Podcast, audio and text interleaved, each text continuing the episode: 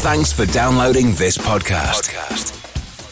It's for personal use only and must not be rebroadcast, reproduced, or used in any form without permission. Tell your friends they can get their own copy by searching iTunes for Radio Le Mans or visiting radiolemans.com. The sound of endurance racing Around the world. This is RS1, part of the Radio Show Limited network. Hello, everyone. Richard Craill here, and welcome to On the Grid, a weekly in depth look at the Australian motorsport scene here on the Radio Show Limited network of channels. On the Grid covers everything from supercars to S5000, TCR to Australian GT, and a whole heap more. A weekly spread of interviews, news, views, and opinion on what makes the sport tick down under. We'd love to have you involved as well. If you've got any questions about Antipodean racing, drop us a line on the socials by using at the Race Torque on Facebook, Twitter, or Instagram, and we'll include your question in the next show. So that's it from me. Grab a beer, put a snag on the Barbie, fire up some Bathurst on the TV, and crank up your V8 and enjoy an Aussie look at our great sport. And let's welcome the show's host with the most, the voice of the Melbourne Cricket Ground as well, is Tony Shebeki. G'day everyone and welcome to another episode of On the Grid. Thank you for joining us for another big show. Lee Holdsworth to join us shortly, the truck assist racing driver. We'll find out uh, how he thinks he's been going over the last couple of weeks, heading into the first race at Townsville this weekend. Scott Pye's been doing extremely well for DeWalt Racing. A couple of podiums up in Darwin. We'll have a chat to Scott, and we'll also speak to supercars guru. That, of course, is Mark Larkham. And driving the main NTI car or the truck assist car, of course, is Lee Holdsworth. After a uh, an indifferent Darwin, I would say, Lee, welcome on the show. Thanks, Shabex. Yeah, um, I'm, I'm still continuing my journey around Australia at the moment. now on my way to Townsville, so I'm in Gladstone at the moment. Um, little stopover with the family, so uh, we're breaking it up. Oh, that's fantastic, mate. How has it been for you the last four or five weeks on the road? Tough. Uh, oh, it, it's better than being in Melbourne, that's for sure at the moment. Yeah. But uh, yeah, like we, we all understand why we're here, and and you know we we want to keep the sport alive, and um, you know we you know it's a business, and we we've got to knock out as many rounds as we can for the sponsors and everyone at, at the moment. So, um, yeah, it's it's very tough. Uh, it's been tough being away from my family for four weeks, um, let alone you know some of the crews that have their families still in Melbourne.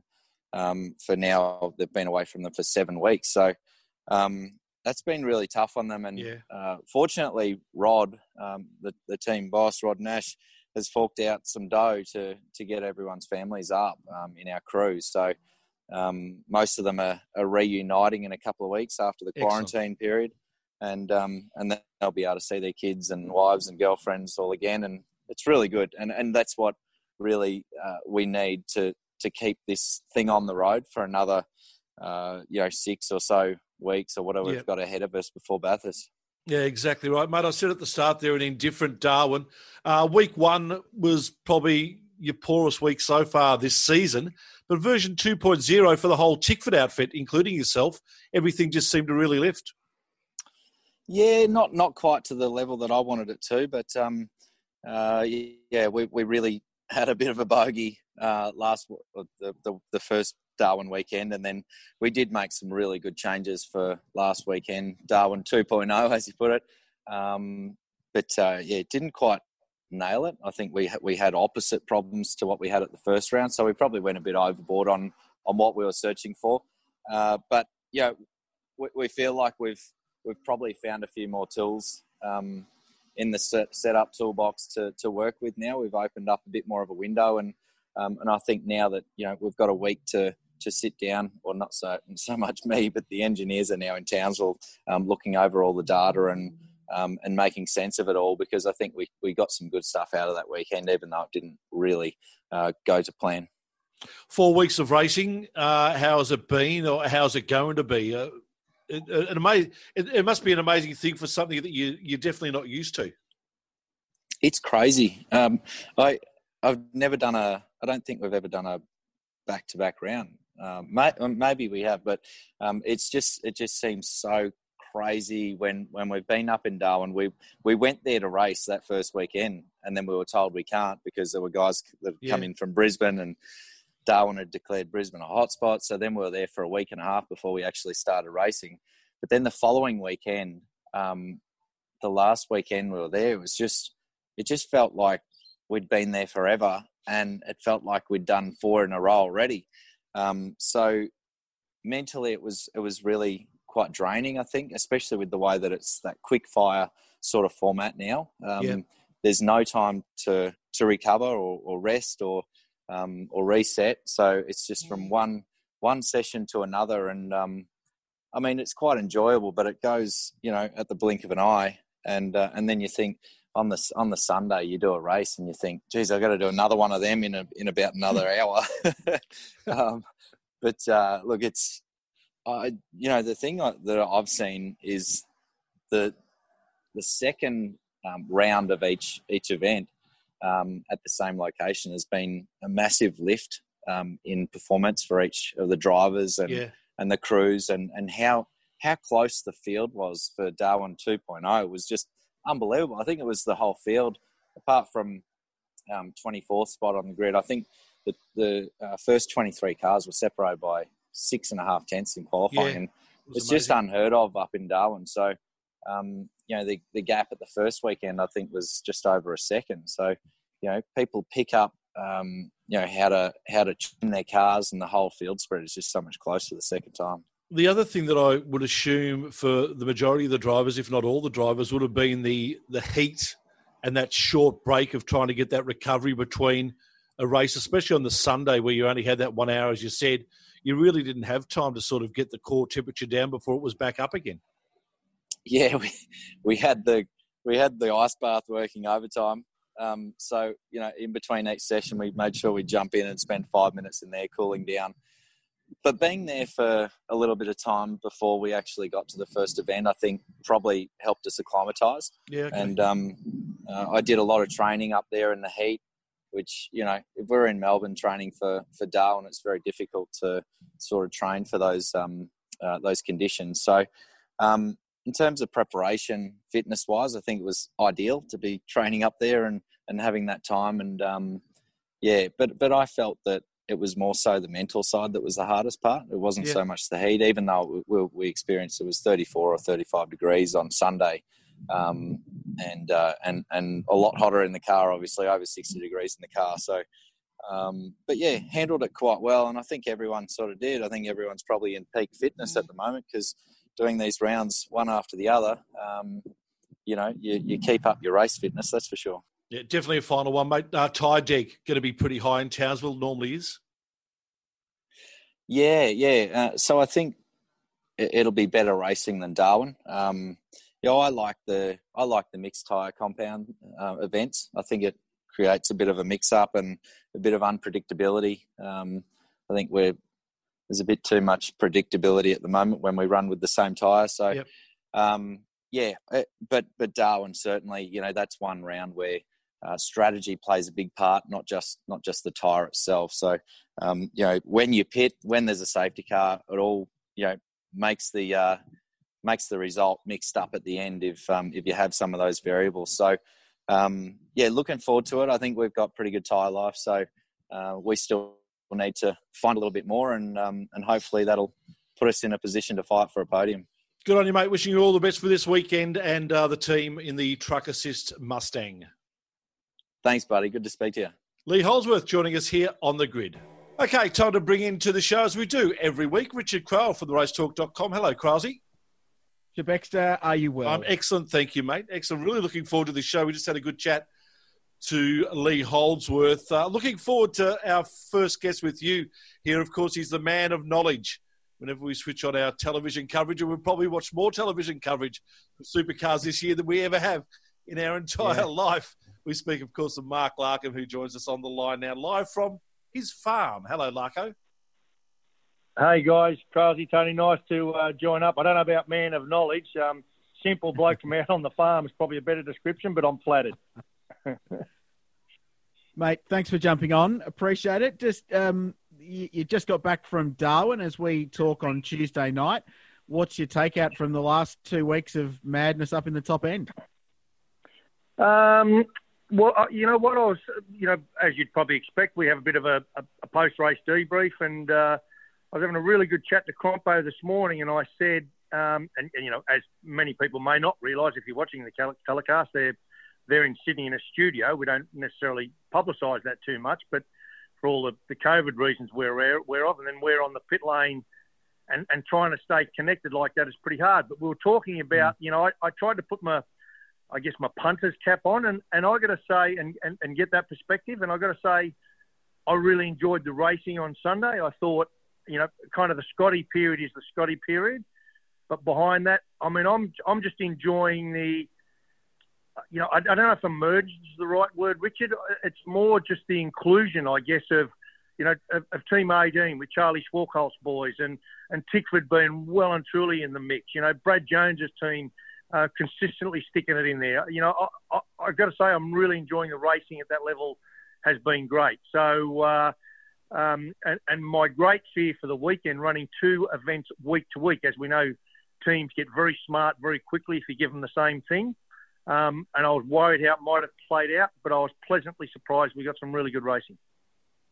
Yeah, I agree with you. And if anything, going back to backs allowed teams like BJR to bounce back, and, and the Team 18 thing is the the ultimate. I, I, I actually thought of you and, and thought of what your reaction would be in pit lane with uh, Mark Winterbottom and Shane Van Gisbergen in that final race because I reckon that's the best exchange we've had all season so far, mate. What just properly hard elbows out touring car racing, which is just what everyone who watches the sport wants to see.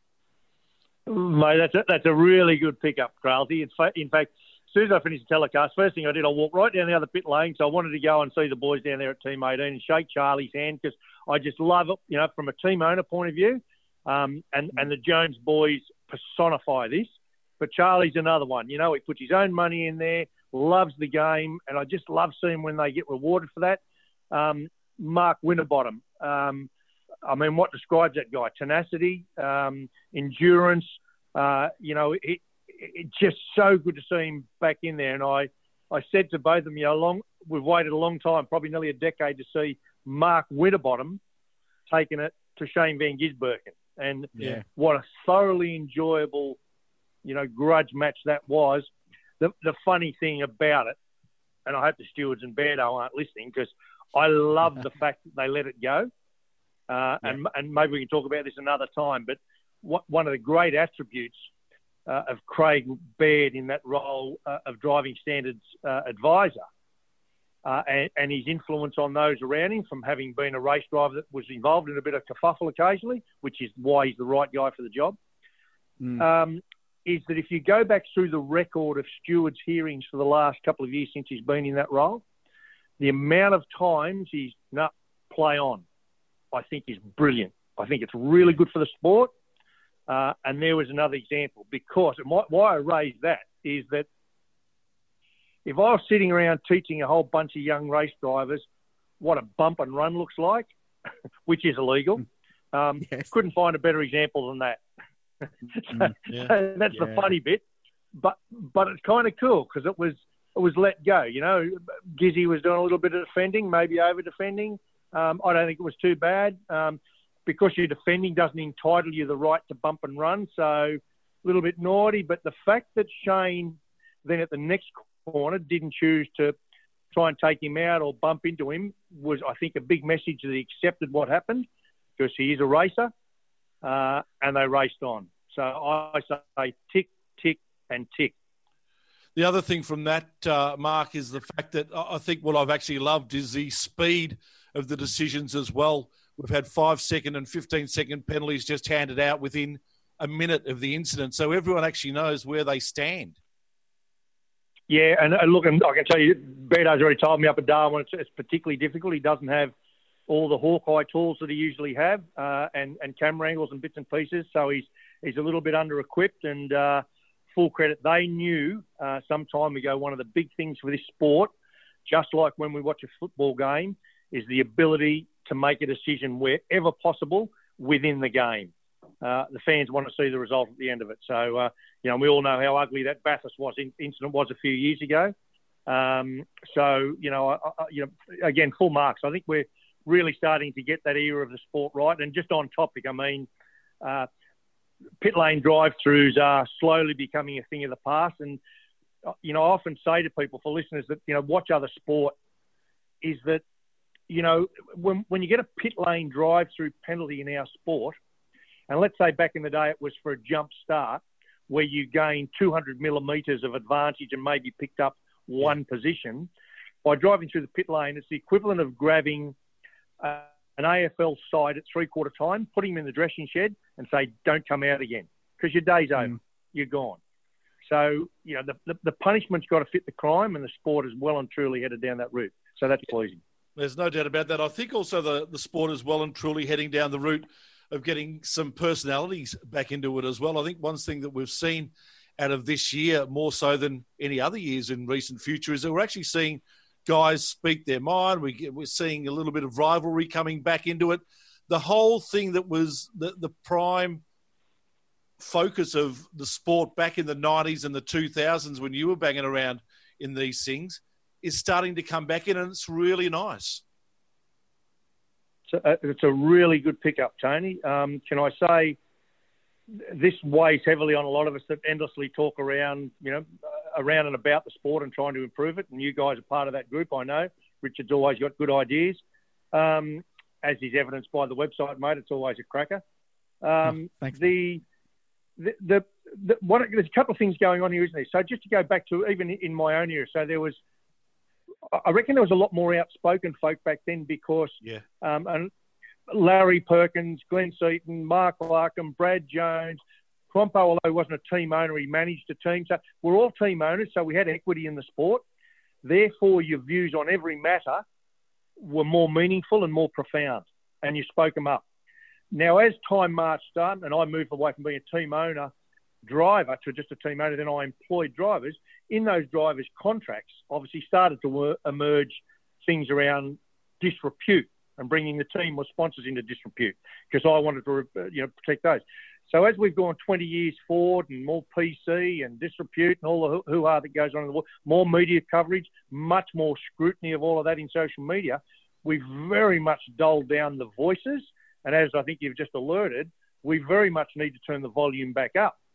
Now, at the same time that all of that's happened, we've now not yet lost, but we are, it's just factual, we are in the process of potentially losing the very foundation upon which this has been built, which has been Ford versus Holden. And all the rivalry that goes on, not just at the track or track side, but also in the hardware stores, the work sites, the supermarkets of Australia, is going to be dulled down. Now, that's just a fact of life we're going to deal with.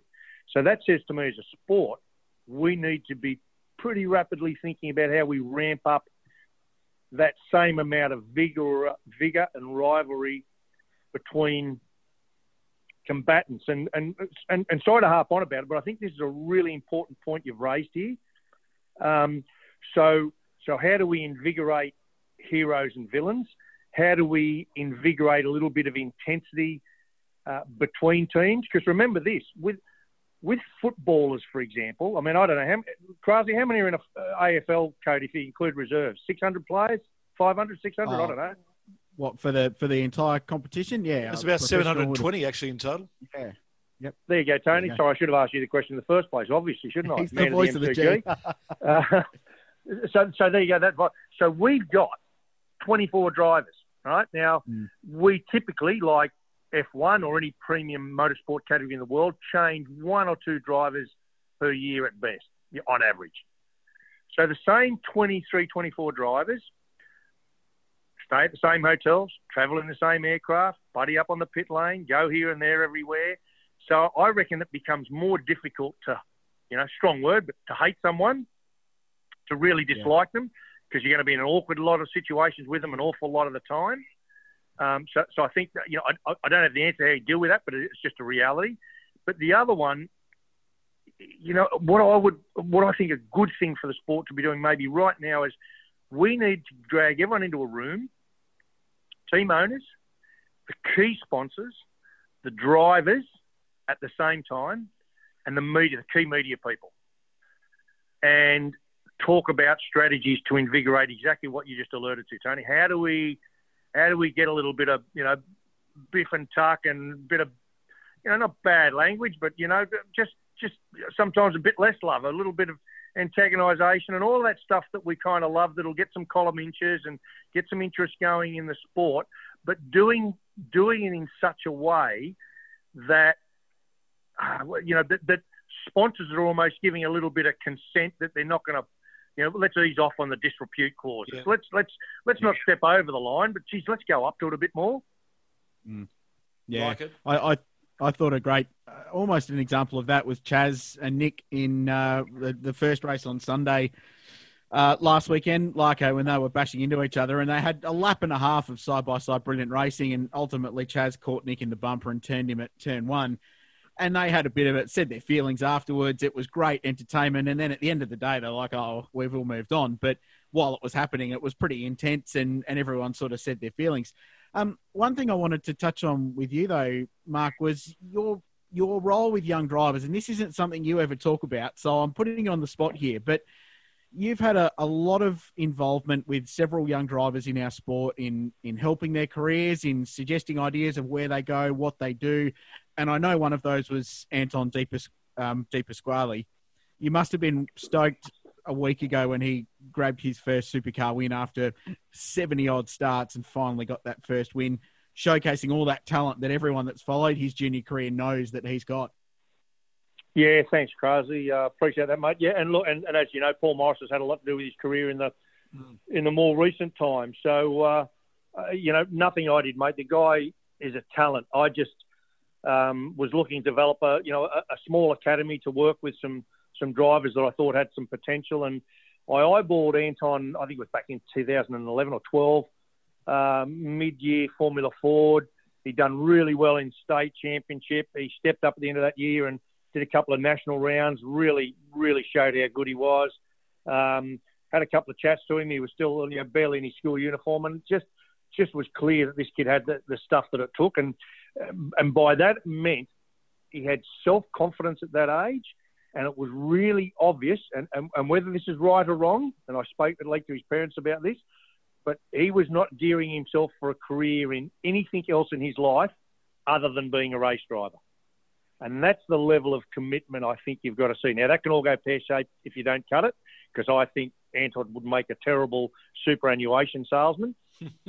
but uh, but but but he's just committed. He, he, just never saw it as anything else. So so yeah, I, I got very close with him in the early parts of his career, and um, it was you know, and it's not just on track. Yeah, there was a lot of on track and data and all that sort of stuff, but there's so many facets that that any young race driver needs to understand. And, and, and look, and if I'm honest, Kralsey, we still lack something like this in this country. And for me, it was just a bit unfortunate as I was putting my thing together and it was getting momentum. Was exactly the same time CAMS were doing the Formula Four thing and launching launching all of that.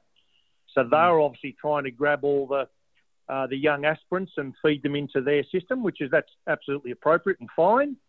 And that was probably bad timing for me to try and go, you know, almost head to head with them on, on, on an academy level.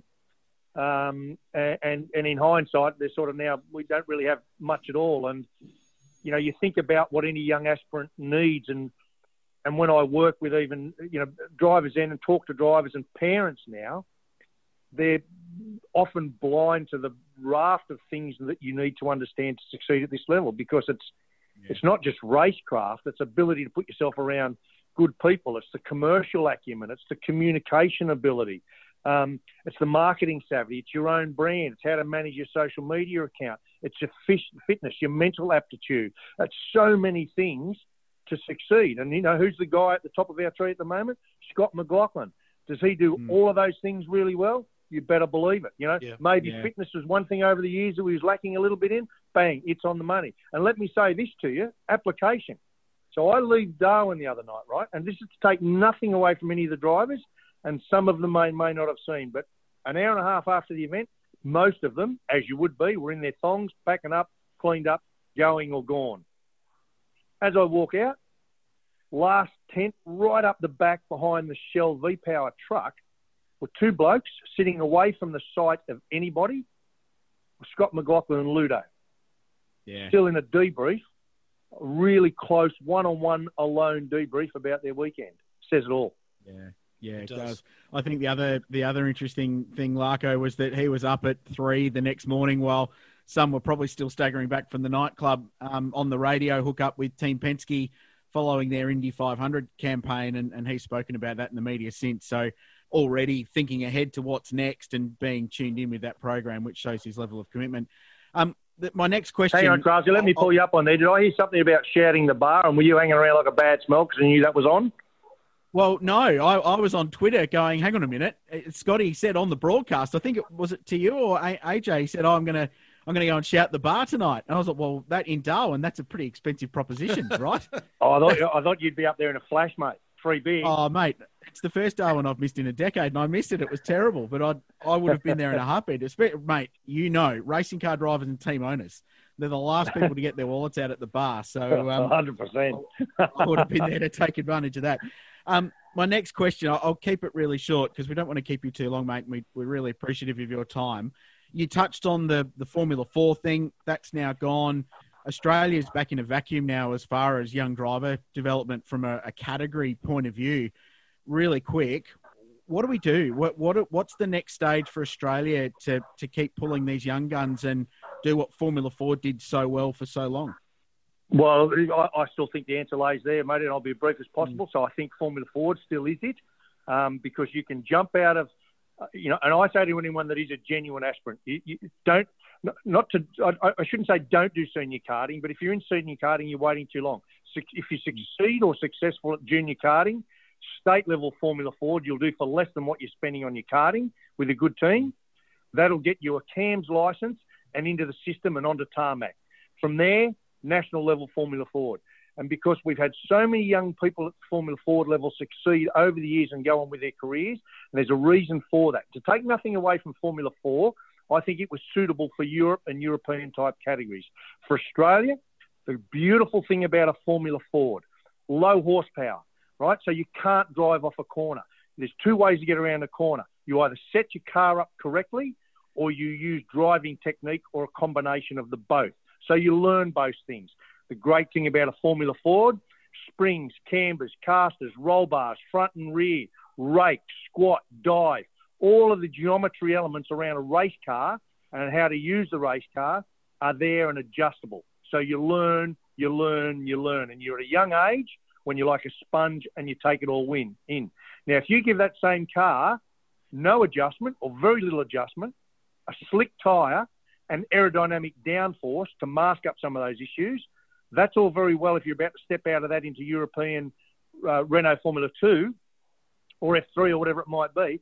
But if you're going to step out into whatever it is in this country, which 99.99999% of the people are, because for me, if you want a European or an F1 type assault, you need to be on your ass, on your bike, and gone early in your career, like after cars. Get out of Europe like Danny Ricciardo did. That's what you got to do. So, um, so Formula Ford is the right formula. It's affordable, and what I like about the affordability of it from the state level, Crailsy, is that at the same time you're learning about shock springs and how to carry speed and momentum in a corner without horsepower to drive off a corner, you're also learning the same level of growth on a similar trajectory in the commercial sector. So, you know, 40 grand, 50 grand, 80 grand, 120 grand, 150. It's not an instant jump to 250 grand. So you learn to ha- get, you know, a couple of free sets of tyres off your local T-Mart, how to get free fuel off your local free supply, how to do a contra deal with someone to get a few bucks here. Your mum and dad can chip in a bit of money if they want it. You know what I mean? So you learn the growth of mm. the commercial sponsorship side in concert with the learnings of how to drive and prepare your race car. So, mate, I'm, I'm a big fan. And then I think the bigger question is what fills the void between Formula Ford and supercar. And we're starting to fill some of those holes now. Probably a little bit more work to do. So that's my view on it. It all makes too much sense, Larko. It's uh, it, it'll, it'll happen one day, mate. A final one from me. We've had two weeks of uh, driving up in Darwin, two weeks coming up in Townsville, four weeks straight of racing supercars. Guys have never done it before. What are they going to be like when we get to uh, the first week of September and the final racing of this four week stint. Most of these blokes will be spent. They, will be, you know, and, and let's just use this quick opportunity to acknowledge the reason that all of us are in employ at the moment around our sport is because we managed to keep putting on events and putting those events to air. And that's, um, and, and, Tony, I know you're asking about drivers, but I just want to point it at the, no, well, no, maybe you are talking about the teams as well. That, yeah, yeah. The, the, teams, because there's a lot of those Victorian teams at the moment that are keeping all of us in a job because those poor buggers, as we know, um, they headed off to Sydney Motorsport Park a week out before that first event, mid June or whatever it was, uh, and they're not going to see their families until the end of uh, you know, mid October. The sacrifice is enormous, but because at the same time we've got these new, you know, apart from the data restricted rules and the two pit gun, uh, two guns on the pit lane, and the two guys on pit lane, um, we've also got you know the the 11 performance people uh, across two cars rule now in play. So it's a it's com- kind of a and being up there for each of the weekends, it's it's a tighter knit group of people, and and even I know myself, there's a few more human discussions going on, um, mm. and and I think that's kind of cool, and and spirits they are quite high. I think the intensity of racing, Tony, is keeping everyone distracted, and I can tell you if that intensity of racing wasn't there, I reckon we would have a problem because it is tough. It's really tough on those guys. A lot of them have got young families, but the sheer intensity of racing, they are racers. Um, and you you wouldn't pick it on a race weekend, but, but seriously, mate, my my heart and thanks goes out to all of them because they're keeping me in a job. Yeah, no, exactly right. And, yeah. and to me, it's the reason why we have to finish at Bathurst because otherwise they just would have been on the road for way too long, and I can't see it going past that. Got to get them home, mate. Got to get them home. And, and, and to his great credit, Sean Seamer and Supercars know that, and, and they'll do uh, whatever they can to uh, to get them home straight after that. So uh, you know, and that's a that's a decent a, a decent old stint that a lot of them, you know, they just won't get that time back with their with their families. So, mate, I, I, I genuinely do dip. And, and, there's some others in amongst that. You know, even my mate, my commentary mate Scafey, which a lot of people don't realise this. So he had to bail out as well because he's Victorian. He's been up mm. in New South Wales, away from his two little yeah. girls and his boy, uh, Mitch, down there in Victoria, and his wife, who works down in Victoria, um, as a sacrifice so he can do the commentary for the supercars. I mean, and that's that's not three weeks, that's months. Yeah, and uh, uh, seriously, I, I, I, I, I, I, actually have guilt when I think um, I'm fortunate enough to live in Queensland, so I've been able to go in and out of the venues, uh, flying in and out. But I don't for a minute, I like many of us, and I, and I think the fans the same. I hope don't miss for a minute the the sacrifice these people are making um, to, to, to bring the racing to our tellies each weekend. So, um, first class effort by everyone concerned, really is. Yeah, great stuff, Larko. Thank you so much for your time, mate. Really do appreciate it, and uh, hopefully we can do it again soon. Always happy for a chat, boys. You keep the wheels going around. Well done. Thank you, Mark. Thanks, Mark Larkham joining us here on the grid.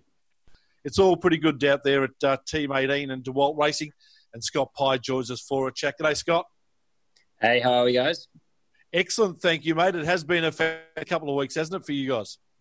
Yeah, it has. It really has. It's been um, even the the whole two week period in Darwin. I mean, both both weekends for us were pretty successful. I think, you know, getting my first podium was was nice with the team uh, in the first of the the double header. But um, to back it up, you know, I think we felt in the first first event there that we had good car speed, but uh, to back it up then on, on the weekend with the standard tire format was was really good, and it's it's you know given everyone a real boost in confidence. So three podiums in six races is a pretty good strike rate, mate, especially for Team 18, who have been creeping up on it for a long time but hadn't quite got there yet. So from a team perspective, very satisfying. But the thing that grabbed me, Scotty, was the way you tuned it week to week. And when you roll yeah. into Sunday last weekend, your race pace in that second race, especially when you stayed out long, and I was watching the guys who had put new tyres on in their pit stops early, and you were only two to three tenths a lap slower than they were as they were blazing through the field. So your race pace was really exceptional, especially that second week around. Yeah, it was. I mean, the first, the very first weekend um, on the soft tire in the race where we got the podium, we realised that the tire deg was really low, mm. and uh, and then we we obviously um, that weekend we just didn't quite have the qualifying speed. So even though we had used the soft tire, we still didn't maximize really what we could have done on the tires we had left. I mean, Anton qualified really well. Um, and he used two sets of softs in the first day. We only used the one. So there was no real excuse for us on the first weekend not to um, come out on Sunday and do a good job. I wasn't really using the tyres as, as our excuse. I think we just needed to focus on our qualifying car for the second weekend and, and improve that. And um, and I think we did that. I think in our in the first weekend there in Darwin, our race pace um, we weren't really able to show, but it was actually very good. And I come off the back of that weekend feeling pretty confident about it. Uh, but then, you know, during the week, we, we spent a lot of time on on um, things we needed to improve on, what our strengths were, really actually analysing that and making sure that when we came out, we we had no real um, false idea of where we stood. We had a, a pretty realistic look at outlook on things, and um, and then even uh, so Saturday's race, I overheated the clutch um, in the second of the two Darwins and uh, and stalled and then to come back through, I think we finished 13th. Yep. So, you know, with no safety car and be five seconds off the back of last place. Um, I mean, the safety car had to had to uh, stop not to pass me on the start line. That's how bad it was. So to come back through to 13th there with no real help showed our car speed. Um, and there's a few people that did notice that. Like I got some texts from other drivers, Shane being one of those. Um, and obviously they can see our data and everything. And, and, he saw what our pace was like on the Saturday. And then we just backed that up on Sunday. Um, the thing that probably impressed me most um, with, with Phil and the, and the crew is the first race on Sunday was good. You know, our car speed was, was okay. I think it was probably pretty strong. But then for the final race, we knew we were probably only – being realistic, we were probably fourth fastest um, in that in that third race in the second race in Darwin, and for the third, we decided to try again and, and try and break into that um, top two or three pace. And I think we did that. You know, we made some big changes for that final race on Sunday. Um, and if if not for Nick Percat, um, not not any disrespect to him, his pace was very good and deservedly on the podium. But I think if I could have, you know, qualified higher than eighth, um, we would have been a lot closer to Scotty Mack at the end of the race. Um, I think within within four or five seconds of him would have been um, a big improvement rather than 14 where we finished by Nick. Strategy obviously plays a big part in these weekends as well. well and uh, it was great to see the strategy you guys played in that first race on Sunday to stay out longer, and that kept you in a fantastic position. Frosty also did the same in the second race. He became fourth, and I'm just wondering, were you surprised not to see other teams try your strategy more so in that third race because everyone still seemed to go for those early stops rather than actually roll the dice and see how they go?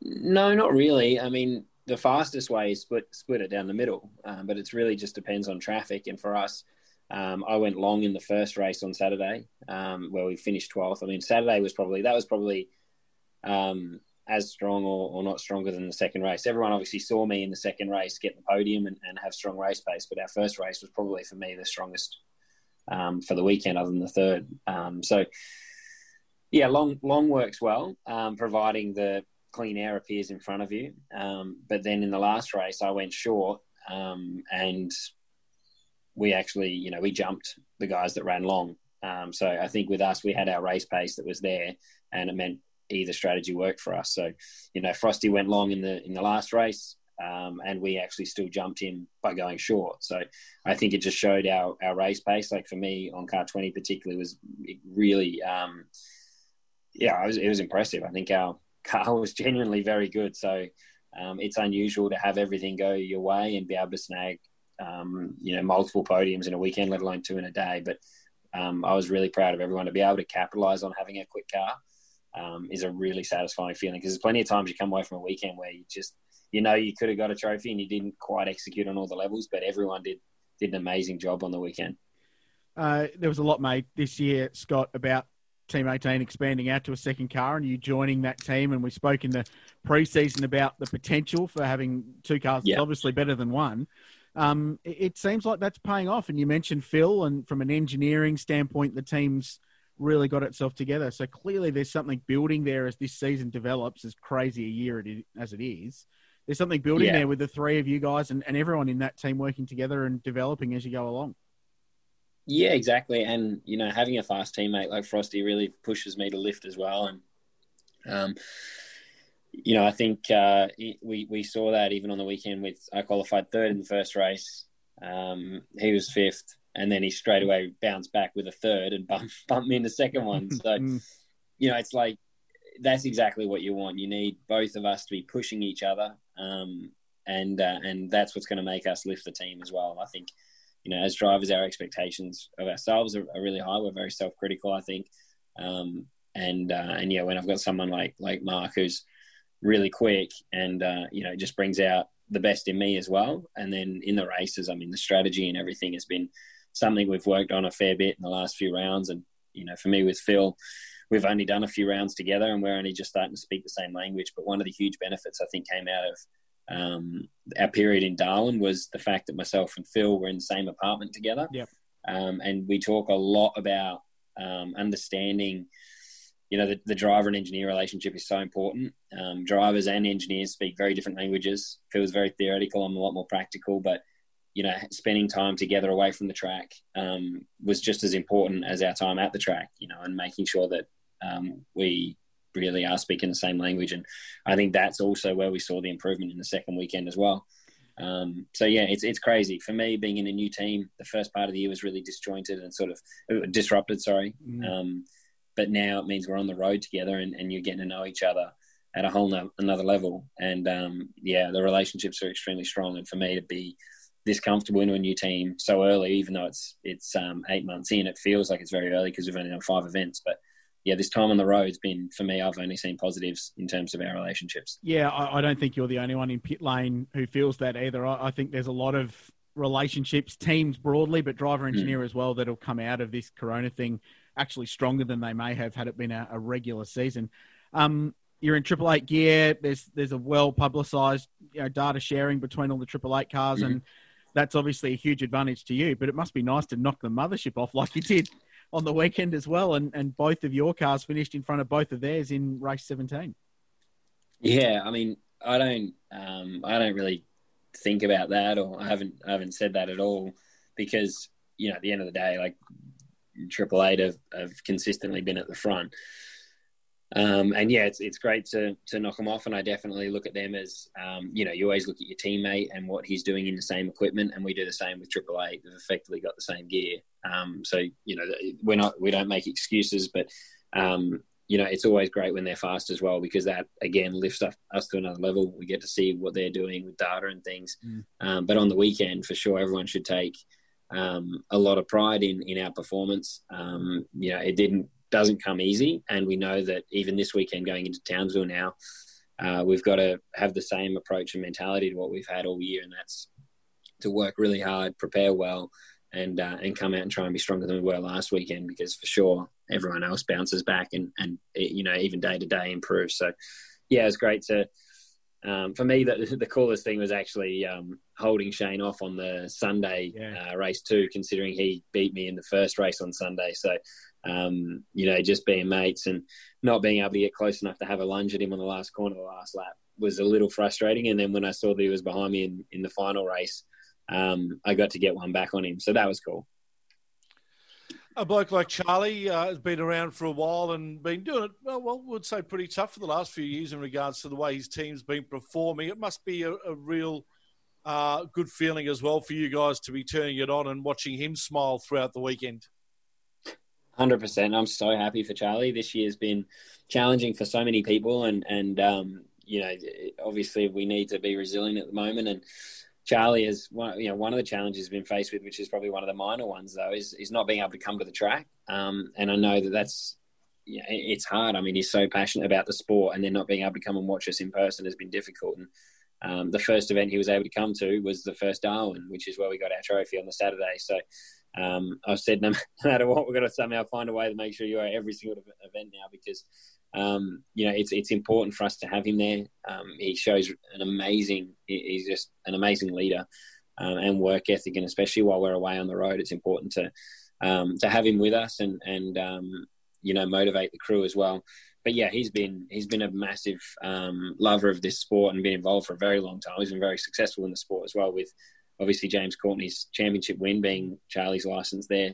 Um, so he knows what he's doing and he knows how to put together a good team. So um, yeah, I'm just I'm so happy for him that he's finally starting to get um, some results that he he deserves. And you know, for me and Frosty on the weekend, we had such a solid weekend as a team um, in terms of points. So um, we just want to keep doing that. And and um, yeah, I mean, I'm I'm yeah just happy for him. Cool that he's back at the track now. Um, and even spending time with him in Darwin, team dinners and things like that. It's actually nice to have have our full family back together again, and I can see that that's how he thinks of his team as well. We're you know one big family, so it's cool to have him, have him on the road with us now.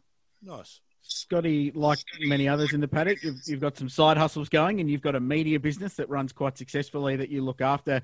I, I, suppose I was going to ask how difficult it's been juggling the two of them, but everything's so remote these days that if a media business can't yeah. work remotely, nothing can. But um, I've had the good fortune to work with you and Benny um, on Porsche Carrera Cup and Porsche Motorsport this year, which has been yeah.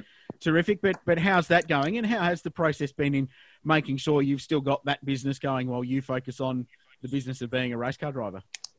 Yeah, well, I mean, you mentioned Benny, and, and so Ben is a, a um, young guy who works for me, and he's been um, unreal during this whole period. Obviously, with me having to hit the road with only a couple of hours' notice, we had a quick briefing as to what um, he was going to have in store for him in the immediate future. And, and really, for me, I don't know when I'm going to be back in Melbourne. I'm assuming end of October. Mm. Um, so he's been holding down the fort there. But like you said, I'm able to work remotely anyway. So any of the uh, admin side of things, um, I'm able to still do. And um, in terms of servicing clients and things Ben's doing down in Melbourne. So, um, you know, for me, something I learned through motorsport has been.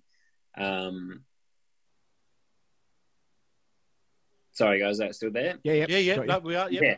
Um, sorry. So through motorsport, one thing for me was, you know, you learn how to deal with partners and sponsors and things like that, and that's something I really enjoy. I love that side of of you know the motorsport business for myself, and that's um, what I really, I guess that's that's what I think I value, I add value to in, in One Nine Media is is dealing with the clients and finding new new business um, for One Nine Media.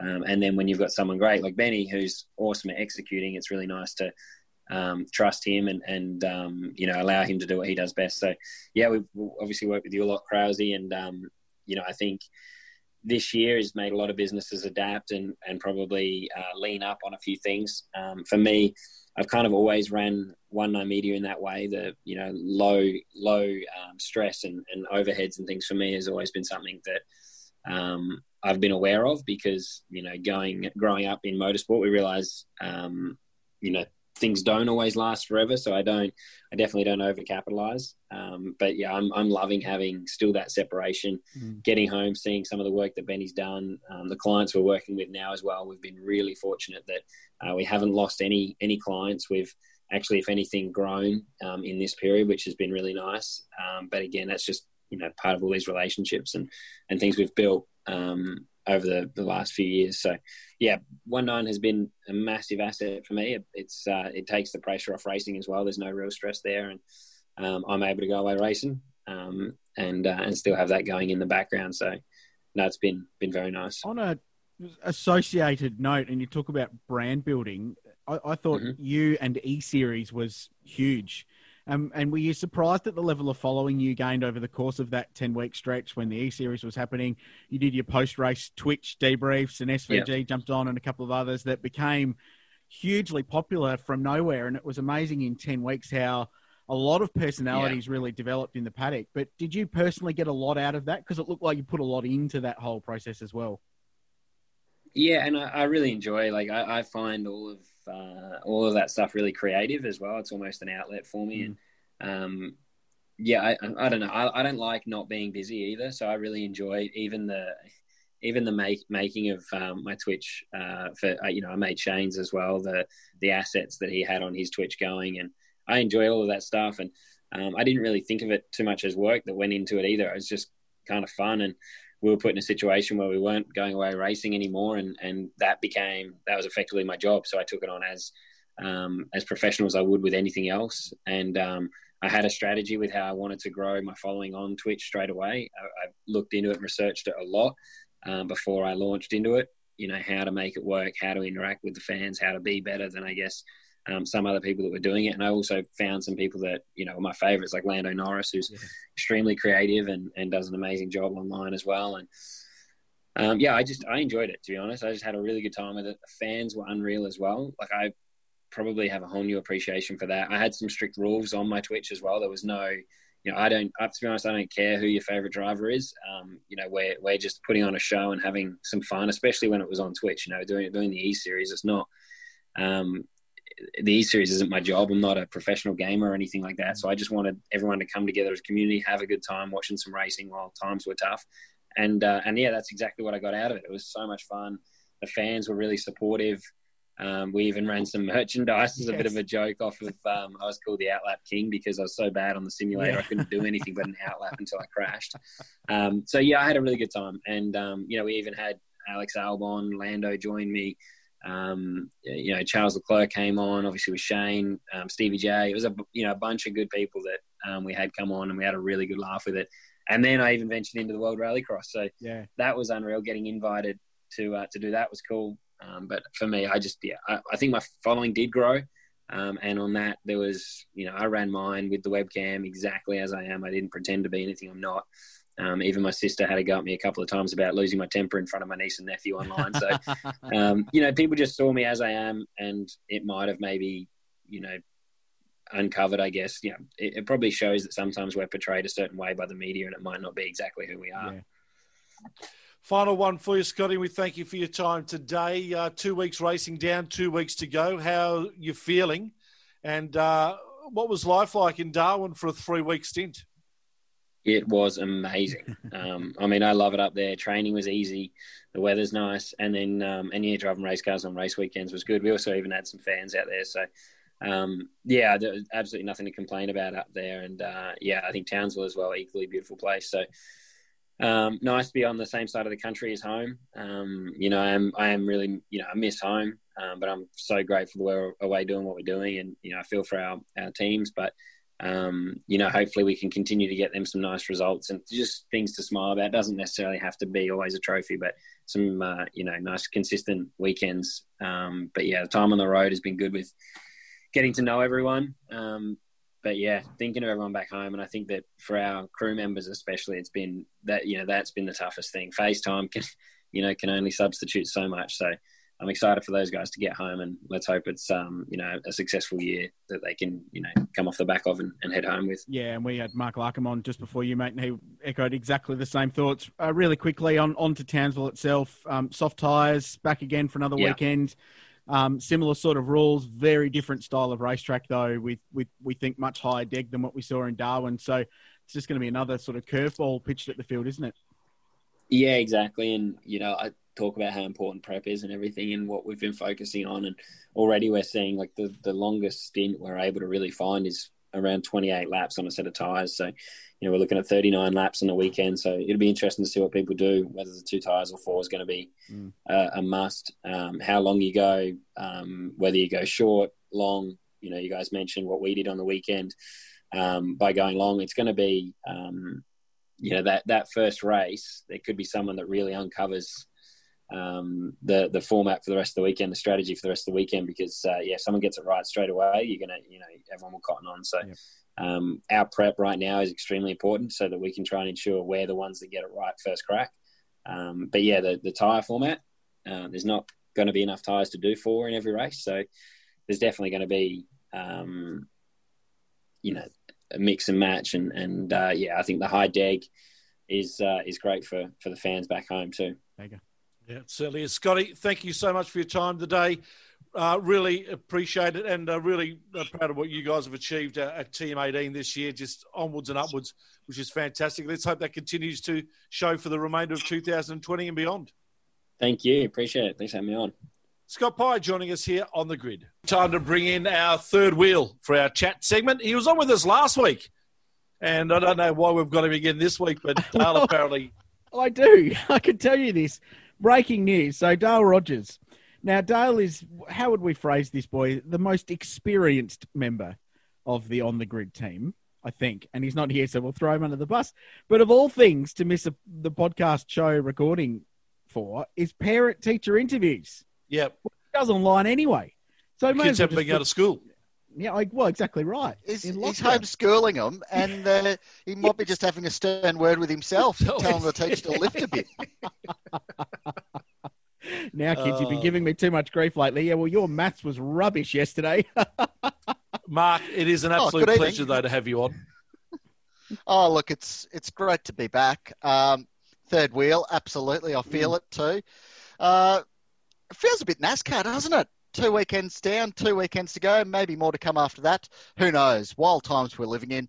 Uh, obviously, everyone's trying to figure out the logistics of getting themselves from Darwin to Townsville, possibly via Brisbane, which may be a hotspot or not, which is going to cause all sorts of tears because I think a whole heap of people have come back to southeast Queensland, which is allegedly a hotspot. So that's just going to be another saga trying to get everyone back up to Townsville. So wait and see. I, I love it. I think it'll be a great little uh, chapter to the book of 2020 supercars. It's a so, big old book. yeah. So you're off to Townsville, aren't you, to do some photography for NTI? Oh, I don't think so. who knows? Oh, I thought you were. Oh, who knows? Who cares? I might go to QR. There's a state round on. That looks mm. like fun, doesn't it? Unless yeah. they don't let me into Ipswich. I mean, well, oh, really oh they'll let you in. Anyway? They just won't let you out. oh lordy. Oh well. Had a good yeah, run. it's it's uh, yeah, funny old times. Funny old times. The the Brisbane hotspot that isn't a hotspot, but it's caution according to the I, Premier. I, I, I, would have thought locking down a jail would have been easy. Yes, yes. Who knew that 30 of the inmates got out and spread lurgy all over the place? Oh. In the you had one job department, locking down a correctional facility, you'd think would be up there with a reasonably easy one to do. Yeah. Well, but no, apparently. Hotel security aren't much chop, and it's clear that obviously jail security aren't much better. worried? The, uh, the, Brisbane though has caused a bit of congestion, hasn't it? Over the, I mean, three weeks ago, we of course had the issue with the guys that were coming in from Brisbane to Darwin, mm-hmm. due to what was believed to be a hot spot there with uh, with something that went on with some uh, kindergarten or something, and then all of a sudden, two days later, they've dumped it. Now there's talk about it again. It's lack of communication that's just really upsetting everyone yeah. and getting people flustered. It's like everyone's making this up as they go, Shapex, isn't it? it sounds like it, doesn't it? but uh, Mark's right though. We've it is we are feeling very NASCAR-y at the moment with uh, six races completed in two weeks uh, in the top end, which I thoroughly enjoyed, and uh, now we get to do it again. It feels a bit NASCAR-y, and and in NASCAR there's not much of a news cycle because mm. it's just review one race, we're bang, we're straight into the next weekend. The next, yeah, it, it's sort of it's a bizarre, and like especially like we're noticing it with our website. We're not bashing up many stories because it's just one race to the next. It's uh, really upset the whole news cycle for the thing. Hopefully, the ratings keep going up. We've got another Channel 10 round this hmm. weekend, mm. don't we? So that uh, should be a good little uptick there after a, a solid outing there, even though it had everything going against it with the poor time slots last weekend. So uh, fingers crossed for a good showing. And big time up there in Townsville. They got the Danny, uh, no, who is it? Um, Jeff Horn and Tim Tszyu. Yeah. obviously watched the ad 4,000 times on the weekend. So that's happening Wednesday Good night. Ad, though. So big time Good ad. Up It's a cracking ad. Even if you don't like boxing, Fox Sports promo department, who haven't had much to do for the last six months, have have gone way over and above with that. It's awesome. I mean, in um, regards to ads that are out there at the moment, there's that ad, and then there's the NTI ad, which was voiced by Richard oh, for this weekend in Townsville. Oh, Very close second. Yeah, yeah, it's it's right up there. I'm going to tell you. Or it just misses a shot of me looking emotively out over a boxing ring, or in this case, a racetrack. I'll work on that for the next one. But uh, yeah, I'm looking forward to this. And, and Mark touched on the TV ratings, and we predicted last week that Darwin two would would struggle compared to Darwin one because of the circumstances. It wasn't actually ever going to be on that date. It was up against the footy in the top end. There was an election going on. Um, but from a TV rating perspective, the races were earlier in the day, and earlier in the day means less numbers, broadly speaking. Um, but the Darwin races on Fox were significantly up on the races on Fox a week before, which is terrific. So I'm really interested to see in tracking this as we do on the racetorque.com with our Monday ratings watch column. Um, what happens, and I'll be really keen to see if it builds and builds and builds over this four week stretch, which is terrific. Um, the, what we have seen build and build and build, boys, just on a little tangent from supercars, is MotoGP. They've had three oh, races fantastic. in a row. They've gone back to back to back. It's in prime time on a Sunday night on free to air and Fox. And the last three weeks, they've each had massive jumps up. And it's been driven by a, a consistent time slot, which supercars will have, great social media interaction with all the antics that go on in MotoGP. So it builds that hype. Um, so yeah, I'm really interested. And bloody good racing. Well, that too, but I, I, don't think there's much wrong with supercars product at the moment no. either, because certainly the Sunday of last weekend was was entertaining motor racing. So hopefully that continues. I reckon just replay the the v Percat stuff just a couple of times this week and fire in the um, the Frosty v SVG a couple of times on socials. That'll draw people in. That's the kind of stuff we want to promote. We uh, we spoke about it with Larko before, Mark, about the personalities coming back into the sport this year. Probably more so we've seen it than we have in in the past, and that's all we really want is that we just want uh, you know he's a shit bloke, or we want something like that to come out. Uh, you just need it. We don't need a punch up as such, but just a couple of words. Uh, Nick, Nick Percat's uh, been a punching bag, and he's got pretty quick wit about him, so that's been good value. Uh, lads, what do you think of the whole Barry Ryan tear up there on the socials this last weekend? Uh, a bit of bit of who cares? Who cares? I, I, I, tend to agree with the doctor in that I thought it was poor form to mention that about uh, something that was going on in regards to a team sponsor. I think teams do really tough in regards to getting sponsors and keeping them. So when you've got another team ragging out a, a sponsor's event, I think that's probably a little bit of poor form. But otherwise, it, I, I don't mind it. I don't mind if there's a little bit of bickering between the teams. They, it was an interesting weekend because that uh, typically was supposed to be Erebus's big weekend, and mm-hmm. you know, David Reynolds 14th overall at his best circuit. So there's a bit going on there. I mean, it, obviously they're on the road. They've been away from home for a long time. Reynolds is missing his engineer, which has been well documented. But then you've got just down the road from them, Team 18, who have absolutely stepped up to the plate there last weekend, and they showed Triple Eight what to do with their own machinery. Mm. Uh, the data sharing stuff between those Triple Eight spec teams is pretty good. Like those guys will know exactly what the big team are doing down the other end.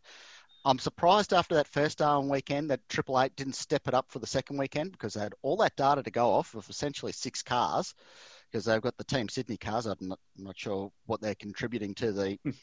to the brains trust there, but anyway, even between Team 18 and, and Triple Eight, I really would have thought Triple Eight would have stepped up, especially with Jamie winning that first weekend, but it just didn't happen. They were second and third for the round, so they were up there, but mm. they got absolutely smoked by Scotty. And yeah, that but... uh, 17 mob really did bring their A game. Yeah, oh, Scotty's just in a different race at the moment in, in a very even playing field. The interesting thing about Erebus, Mark, and it's a good point, is that it's not just the fact they didn't perform in Darwin. It's that 18 months ago, they were probably the third team on balance, weren't they? Behind yeah. Shell V Power Racing, Triple Eight, and it was Erebus. Reynolds cool. was there just about every weekend in the mix, contending, pop up for a win, grab a pole. But not only are they now not the second best Holden team behind Triple Eight, but they've been jumped by Team 18 as instead. Nick Percat from Brad Jones is consistently in front of them, and Nick's been outstanding this year, as we've talked about.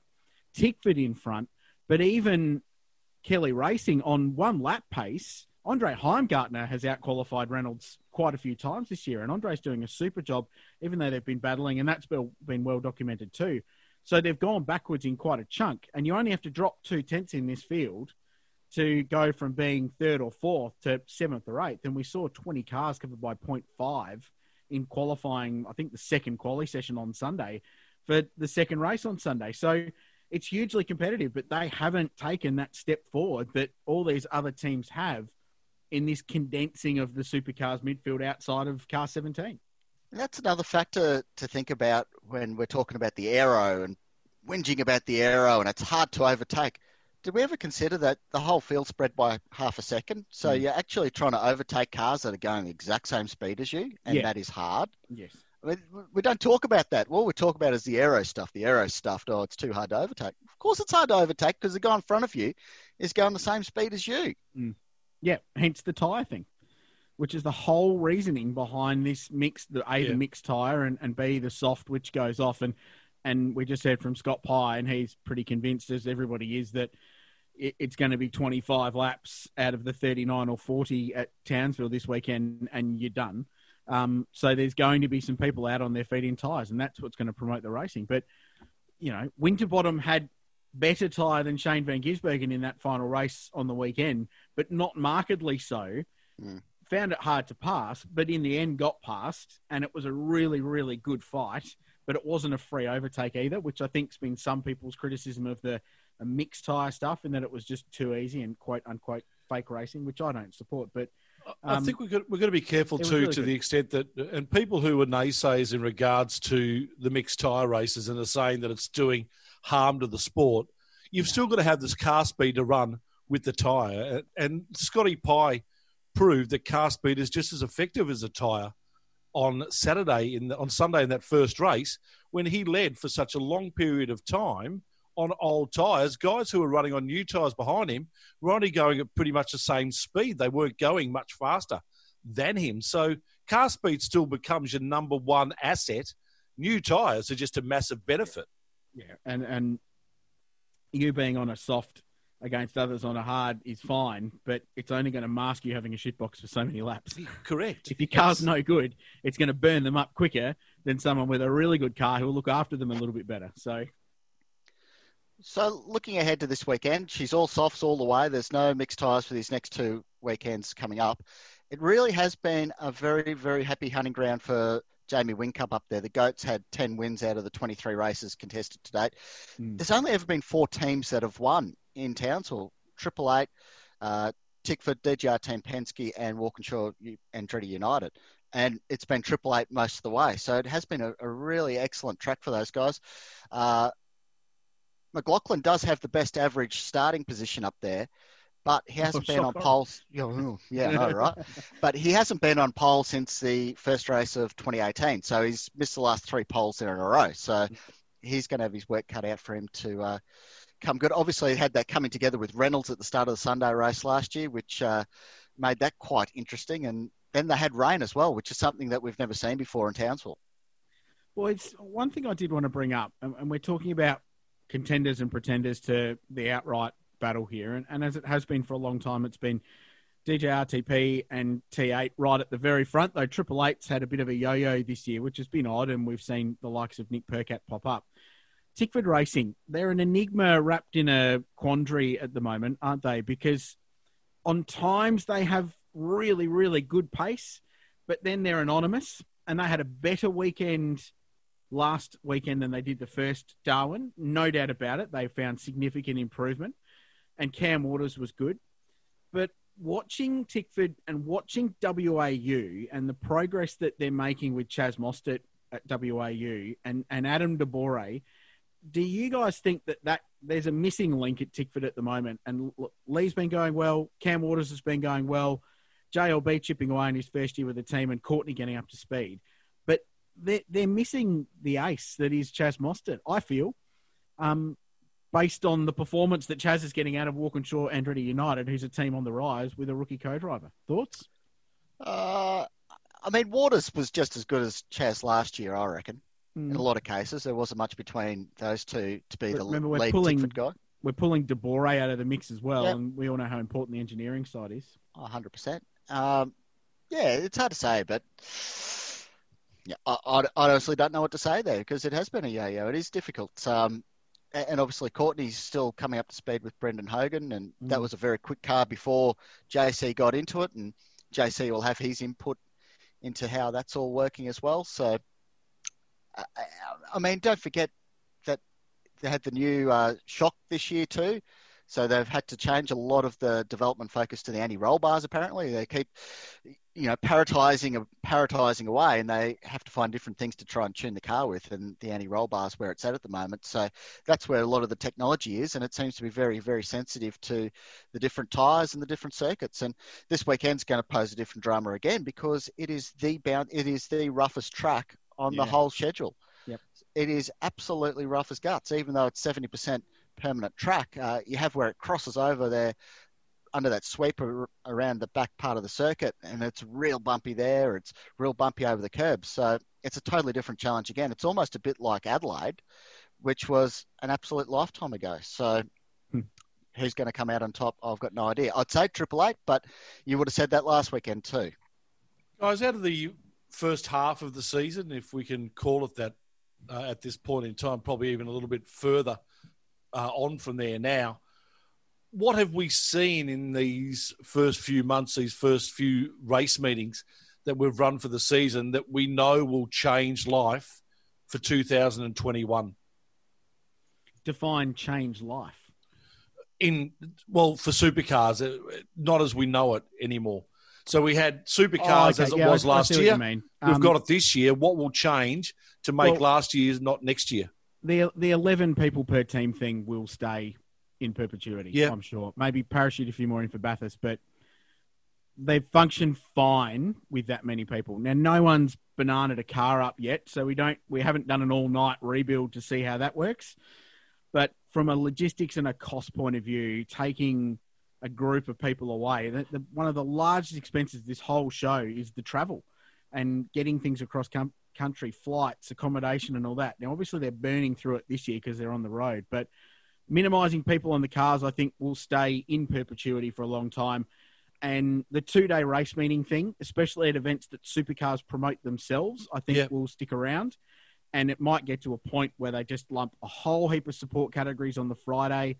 Now, they've tried this before, but they've always snuck in a, an enduro driver session or a rookie practice or something like that, which defeats the purpose of having a two day race meeting if you're still running a third day. Um, they've proved that they work, no problems at all. From a TV perspective, they work. They're still rating really well operationally, they've gone really nicely. So I, I think the two day race meeting thing as well. so, so the argument there would be you'd have predominantly a support category day on the Friday, a mixed day on the Saturday, and then predominantly no, or, a supercar. Or, or, don't, or you won't run as many supports, Shebex, and just yeah, won't run Friday. Yeah. Um, either way, it's it's the thing. Where supports are good is they underwrite the race meeting, so they they yes. inject investment or inject capital into the event for the event's bottom line to make it work financially better. So there, there's always a balancing act between having enough support categories that help pay the bills for the weekend to giving the main game cars enough track time and more importantly TV time to tick the boxes there. So there's an act, but but two day race meetings will work. So a Winton, a Darwin, maybe Perth, Tassie, yes. Tassie, yeah. Those those ones will be. I would have thought two day race meetings moving forward. Mark, I, I like the idea of more two day race meetings we waste so much time and effort and money doing yeah. Fridays, bash around for two 45 minute sessions to achieve absolutely nothing. Yeah. We're not achieving anything. No, there's, there's and, too much practice. And it has been hard to fill some of these support category slots around the place where mm. you have Hyundai Excels. I love Hyundai Excels, but that really probably shouldn't be an undercard thing last year. And mm. it was. And you, you have trouble trying to fill the undercard at all these places. Let's just keep it quality. Who's mm. watching the TV on a Friday anyway? Like that's a lot of expense. Uh, I mean, I'm sure it ticks a box for for a Ben Counter at Fox Sports somewhere to say that oh yeah, we've got 25,000 people watching on a Friday that wouldn't normally be here. But that's a lot of effort and expense to go to to get minimal return on on your investment there. So I'm happy with more two day meetings. Run them back to back. Run a, an event at the Bend. Go next weekend to Mallala. Yeah. Do it. Yeah. Yeah. Uh, fuel definitely keep. That looks like it'll probably stay out. I would have thought too. Well, if, if we never see a fuel drop talked about again, there'll be a lot of happy people. I yeah. think uh, that that doesn't need to be a thing in the race anymore. Yeah, I, I would have thought you'd see you'd see more of what we've seen in the last few weeks with with the soft tires, limited tire numbers. I think maybe be another thing that sticks around because I think that's worked really well. So, all right, guys, you've got three races, you've got five sets of tires. Good luck away you go, rather than having the ability to throw new rubber on at every pit stop or a really good set of used tyres. But that fuel drop stuff, it just goes back to the days of when the thirsty Nissans and Mercedes yeah, were out there running not around. needed anymore. Yeah. Had to paritize the field by having this silly fuel drop that was unnecessary. Yeah. So now that it's gone, all the cars are still running around out there in the same figures. So there's no disadvantage to anyone. And if you get rid of it entirely, then it's, it's still fair for everyone. Hopefully in 2021. Guys, we'll wrap it up there. Always great to catch up with you. Do we bother predicting who's going to win this weekend, or do we just know it's going to be Scott McLaughlin marching on to his 51st, second, and third race wins? Or Jamie oh. Whincup? No, I've got a really good meme lined up for uh, Scotty wins, so I, I kind of hope that he does just to save the meme arm. All right, boys, uh, we'll do it all again next week, and it will be the three of us again because it's not Dale's week next week, so he can get stuff. he'll be he'll he probably be cooking or looking after. Oh, who knows? Changing diapers, one wonders. Oh, that's me. Yeah. oh, is it? Sorry, I get all his parents confused. Thanks, all right, boys. Catch you next week, boys. Ciao. And we'll See catch ya. you next week as well. Thanks for joining us right here on the grid. This program is a Radio Show Limited production. Tell your friends there's more at radiolemans.com.